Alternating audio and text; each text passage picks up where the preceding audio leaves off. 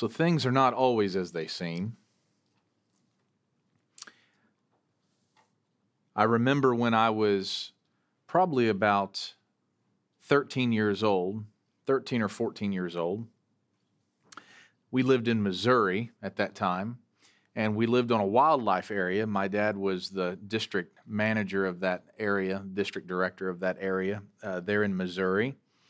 And we lived uh, in one of the state houses in that wildlife area. It was a huge area uh, full of woods and ponds and lakes and all sorts of things. And on our little ten-acre spot, we had a pond in the back, um, just right behind uh, the um, the house.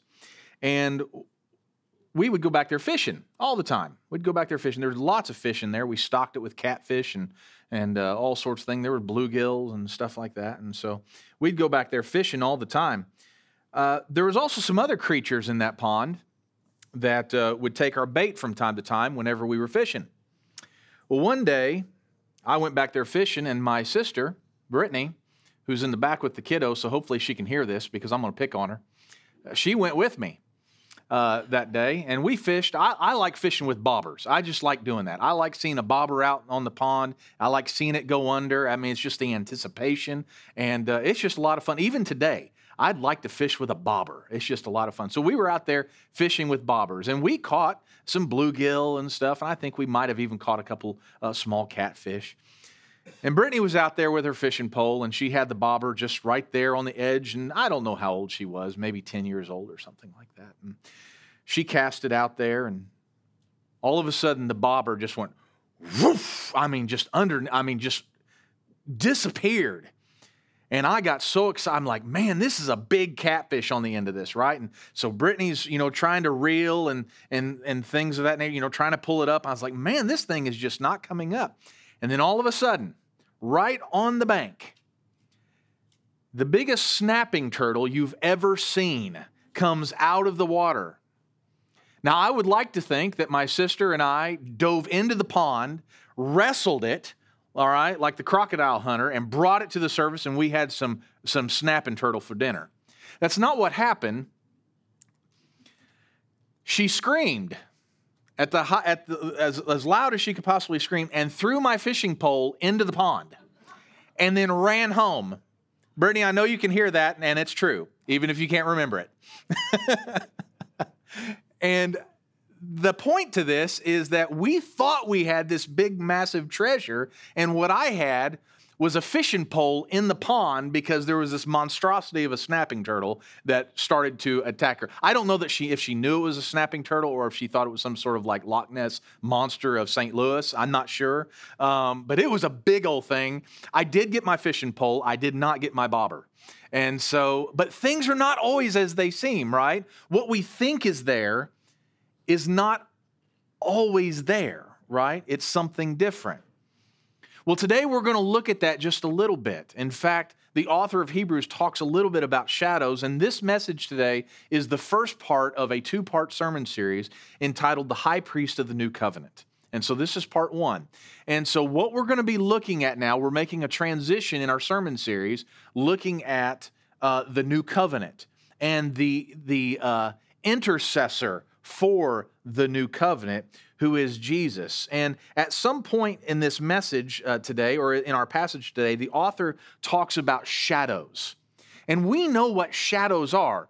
Shadows are a, a sign, a, a, a, they are a, um, uh, they're an indicator of something real, but shadows in and of themselves, they're not the real thing, right? They're pointing to something that is real. And so when the sun hits us and casts a shadow, all right, the shadow is not me. It is just a symbol, or it is a it, it is something that is that's demonstrating that I'm there, but it's not really me, right? And so that's what a shadow is. And what the author today is using, he's using this idea of shadows as an example of what the Old Testament was doing, pointing to Christ. Okay, is that the Old Testament, now those things were real and they had purpose, they were important, but they were pointing to something much bigger. And so that's what we're going to discuss today. And so we're going to read from Hebrews chapter eight, verses one through five. And uh, if you would join me here, it says here, now the point in what we are saying is this.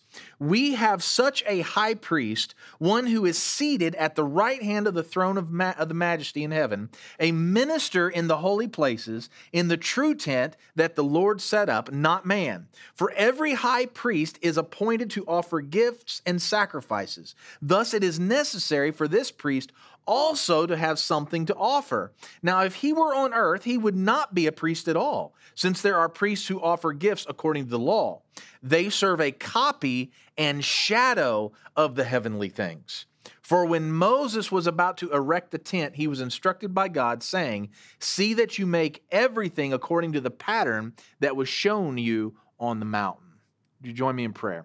Father, we thank you for your word. We thank you for this text, and we thank you for the Old Testament.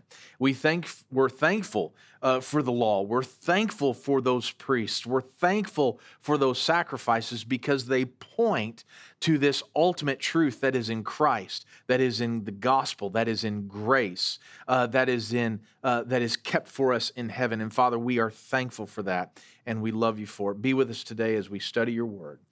And it's in Christ's name we pray. Amen. And so this idea of shadows is really interesting, you know, and uh, now it is likely that this is not what the author was leaning into uh, when he was writing this, but there is an allegory that was developed by Plato, and some of you all have probably heard this or have heard a, uh, a, an a type of this allegory.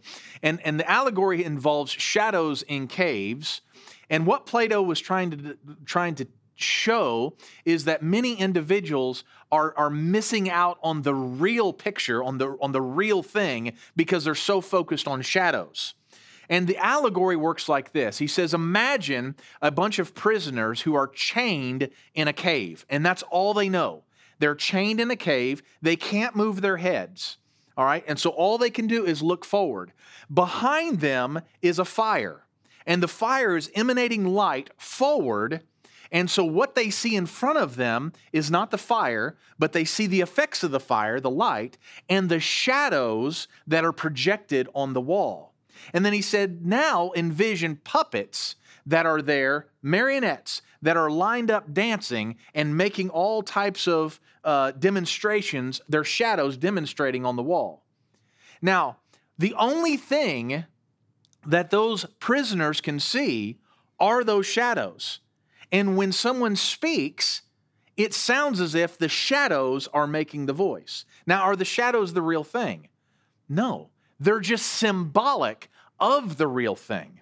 But for too long, stuck in that place, now the prisoners believe that the shadows are actually real, that they are the meat and beans of what they are seeing. But in, in fact, what they are, it's just symbolic. They're pointing to something that is real, but they are not the main point, if you will. That's something like, again, it's allegorical, okay? It's something like what the Old Testament is doing for us. Now, was the Old Testament not real? Absolutely. It was absolutely real. Was it unimportant? No, it was very important, very crucial. But it is not superior to what we see in the New Testament. It's not superior. The law is not superior to grace. The law was pointing to those things. Were the high priests of the Levites, were they important? Absolutely they were important, but they are not more important. They are not superior to our great high priest, right? The Old Covenant, was it important? Absolutely it was important, but it was pointing to a greater and a superior covenant. And so that's what we're looking at. All right, that's what we're going to be looking at today. And so uh, over the next two weeks, actually, we're going to be looking at this new covenant. And today what we're going to look at is we're going to be looking at Jesus and how Jesus as the high priest is the intercessor to this greater covenant and one of, and the aspects about Christ that make that so. And so we're going to be moving through this, and we're going to move through uh, pretty quickly uh, because a lot of this we have covered in some way, but I want to just highlight some points in here that just make this come just to flesh out. Because I'm afraid that even in today, in our in our in our church age, in our New Testament age that we're in, that some individuals are still so focused on shadows of the faith that they are neglecting true faith. They are looking at the, the these indi- individual plants and individual weeds, but they're missing the forest, if you will. They're missing the bigger picture of faith and the bigger aim, which is Christ. And so if you would join me in this, um, I would appreciate it. I'm going to read this passage again, and then I'm going to jump back to a reference because I believe the author here is tying into a psalm that we've already looked at, which is Psalm one ten. And so follow again with me here. He says, now the point in what we are saying is this, and he's referring to everything he was discussing in chapter seven. We have such a high priest, one who is seated at the right hand of the throne of the majesty in heaven, a minister in the holy places, in the true tent that the Lord set up, not man. Now, if you would like to join me in reading Psalm one ten, this is a Psalm of David, and it says here, the Lord says to my Lord. Now, we know that that is Yahweh speaking to Christ. Sit at my right hand until I make your enemies your footstool. The Lord sends forth from Zion your mighty scepter. Rule in the midst of your enemies. Your people will offer themselves freely on the day of your power in holy garments. From the womb of the morning, the dew of your youth will be yours. The Lord has sworn and will not change his mind. You are a priest forever after the order of Melchizedek. The Lord is at your right hand. He will shatter kings on the day of his wrath. He will execute judgment among the nations, filling them with corpses. He will shatter chiefs over the wide earth. He will drink from the brook by the way. Therefore, he will lift up his head. Now, that's Psalm one ten. Many individuals in the Old Testament days would not have linked that necessarily to, obviously, they wouldn't have linked it to Jesus, and many of them would not have linked that to the Messiah. But that's what Psalm one ten is about. It's this eschatological or end times projection of what the Messiah in Christ would do when he reigns. That Christ is going to rule, Christ is going to reign, and all other rulers will fall by the wayside because he is the true King of Kings. He is the true high priest. Melchizedek, for as great and superior as he was over the Levites, he's still not Jesus. Jesus is still the greater high priest, yet even in the order of Melchizedek. So let's walk through this and let's look at what makes Christ. All right, let's just kind of pick some things out quickly about what makes Christ the perfect intercessor for this new covenant. So it says here in the beginning, in verse one, now the point in what we are saying is this, we have such a high priest, one who is seated at the right hand of the throne of the majesty in heaven. So let's let's just pick that apart real quick, okay? Now, the Levites, all right, the, those individuals of the Levites, those high priests, they were not seated at the right hand of God. Now, were they important? Absolutely. They were crucial. They had a very specific place in the order of redemption, in the line of redemption and re- through redemptive history. They had a very important role. They were high priest. They did intercede on behalf of the people. They went in and they made sacrifice. They gave gifts on behalf of the people for the sake of the people's sins and their own. They were important, but they were not Christ. You see, the individual who sits at the right hand of the king is the most important individual. So in, in the days of the monarchy, all right, oftentimes the king would invite nobles to come into his court, and when he was addressing the people, the nobles would stand near the king. And every noble wanted to be near the king because that means, man, I'm part of the group. I'm part of the group, right?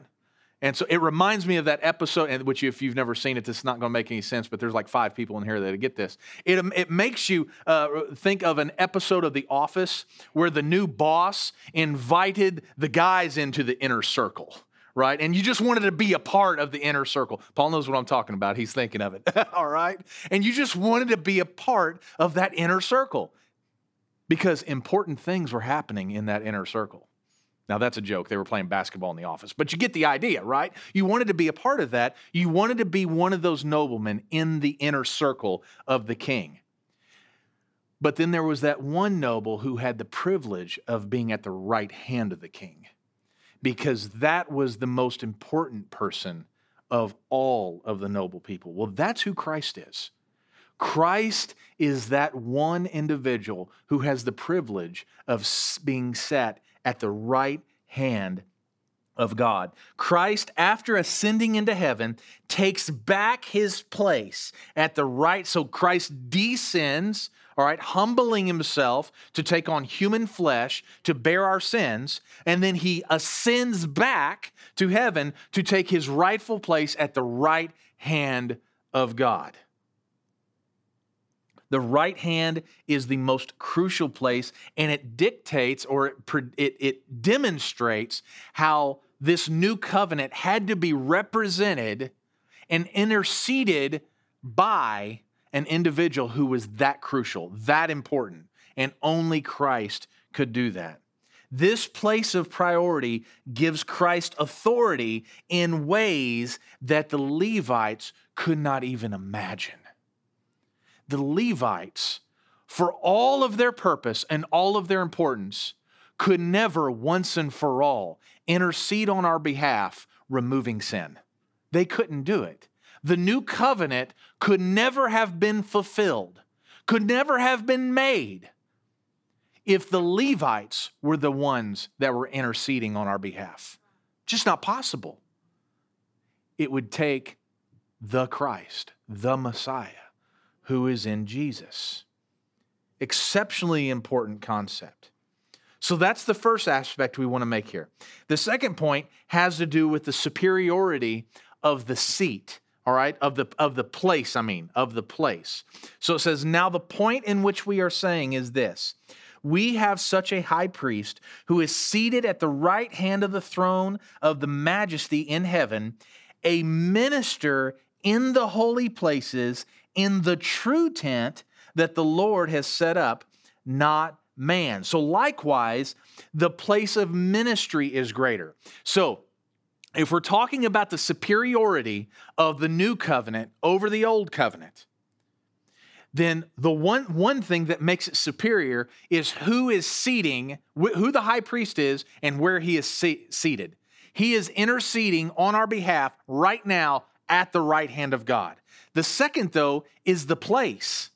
So after, in Exodus uh, twenty, all right, so after Moses comes down from Mount Sinai, they build this tabernacle or tent, a place of meeting for them to worship temporarily until they had come into their uh, their, their promised land where they could actually build a temple, right, under Solomon. But until then, they had a makeshift Uh, worship area. They, they were, it was a traveling worship tent, if you will. All right. And that was where they had their services. That's where they had their sacrifice, but it was built by man. All right. It was, now it was instructed by God. So Moses laid down the rules in which, because it was exceptionally important, the way it was built and the way it was constructed, and it had to be built with that in mind. And we're going to talk about why here in a minute, because there's a purpose behind that. It wasn't just just divine O C D. There was a real intent behind doing that. But the place of ministry, not just the seat, but the place of ministry is greater. Jesus's tabernacle or tent is in heaven, not on this fallen earth. All right, so he has ascended into this tabernacle, and that is where he is interceding. A minister in the holy places, in the true tent that the Lord set up, not man. So God has set this up, not man. Man did not build this tent, but God did. The Levites were interceding from this imperfect locale, this imperfect location, but Christ is ministering from this perfect place of holiness. And so what the author is doing in this text is he's just setting up this, this uh, picture of the new covenant versus this old covenant, and how the new covenant is now superior to the old covenant. And it's not just by the content of the covenant, it is how and even where it's being administered. And so everything about the new covenant is superior to the old covenant. Now, why is this important? It's important because the audience, which would have been uh, Greek-speaking Jews, all right, at this time, uh, would, they would have been reading this, and they would have been still Um, overwhelmed, overwhelmed uh, by their ancestry uh, view and habits of the Old Covenant. That, that's what they would have been focused on. They would have still uh, had a high place, they would have held that in a high place of prominence. And so what the author is doing is saying, no, the new covenant reigns superior in every way. There's no way in which this new covenant is not superior to the old covenant. And so the new covenant is superior in the seat of the one who sits there, who is interceding on our behalf, the superiority of the place, and then finally here, the superiority of the ministry of the one who is interceding. Now, the point in what we are saying is this. We have such a high priest, one who is seated at the right hand of the throne of the majesty in heaven, a minister in the holy places, in the true tent that the Lord set up, not man. For every priest is appointed to offer gifts and sacrifice. So that's what the priest's role was. Because of sin, because of the fallen world, the priest was an appointed individual called out by God, all right, in the line of the Levites to go and offer sacrifice for our sin and for theirs. We've discussed this in the last couple of weeks, right? And so that was what their purpose was. And then when one priest died, another priest would rise up, and then they would make sacrifice as well. Then and, the, then and there is another reason why Christ reigns superior as high priest over those other high priests. There are no other sacrifices. But Christ offers a superior ministry to even those Levites. Those Levite sacrifices were important, but they were not superior to what Christ did. Christ offers himself a spotless lamb, not in not fallible precursors. Now, what do I mean by that?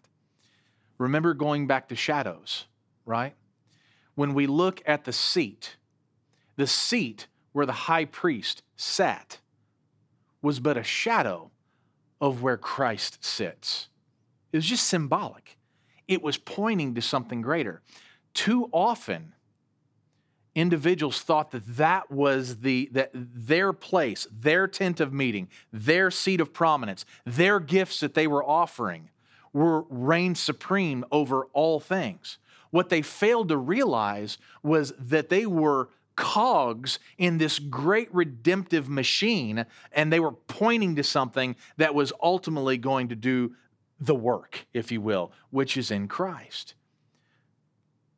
Christ's sacrifice is not stained with his own guilt. And so, whereas the gifts that were being offered by the high priests, they themselves were stained. They themselves were marred in sin. The offering that Christ was given, there was no spot or blemish in this gift. His ministry is greater yet, greater still. Christ's gift is according to grace, not the law. So what does it say in verse four here? It says in verse three, for every high priest is appointed to offer gifts and sacrifice. Thus it is necessary for this priest also to have something to offer. So it was necessary. Jesus could not just come in and not offer some sort of sacrifice. A sacrifice had to be made, right? But then it says this, now if he were on earth, he would not be a priest at all because he wasn't a Levite, since there are priests who offer gifts according to the law.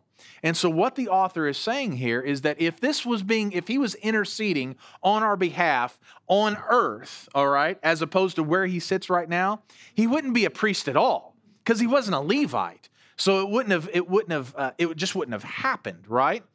But then he says here in verse four, it says, since there are priests, Levites, who are offering gifts according to the law. And so those Levites were offering gifts according to the Mosaic law that had been authored there by, that had been inspired by God to Moses, and declaring that these particular sacrifices had to be made.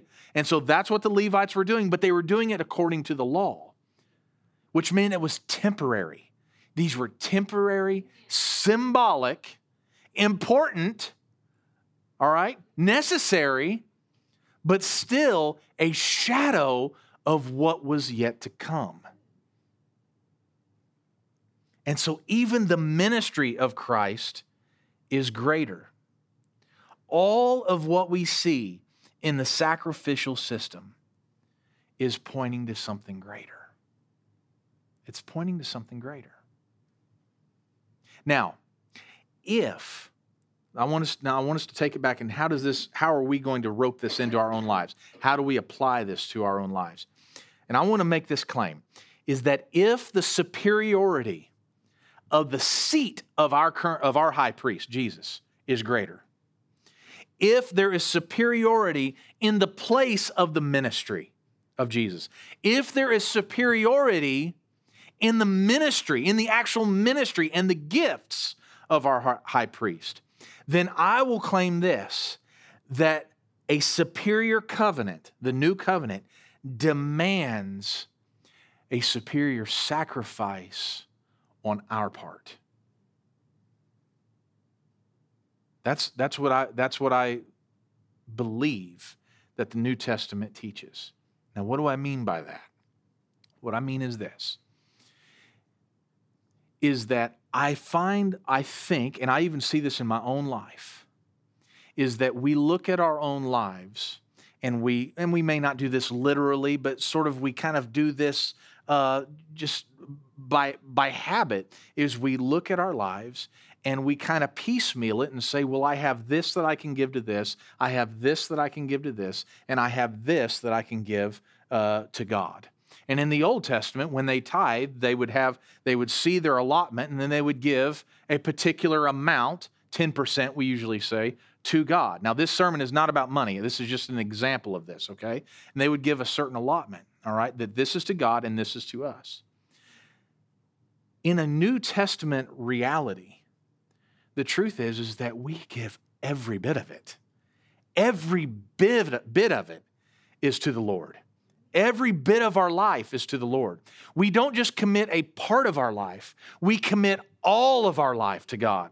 It's not just a section of our time. All of our time is committed to the Lord, into serving the Lord.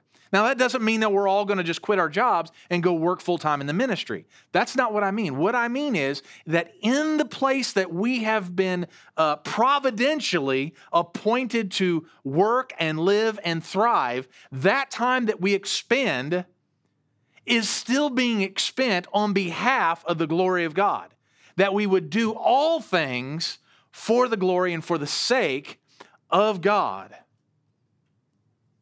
And so, a superior covenant demands what? It demands that we would be even more generous, not less. A superior covenant demands that we would be even more loving, not less. A superior covenant means that there would be even greater sacrifice on our behalf, that we would be willing to give everything up for the call of the Lord, absolutely everything.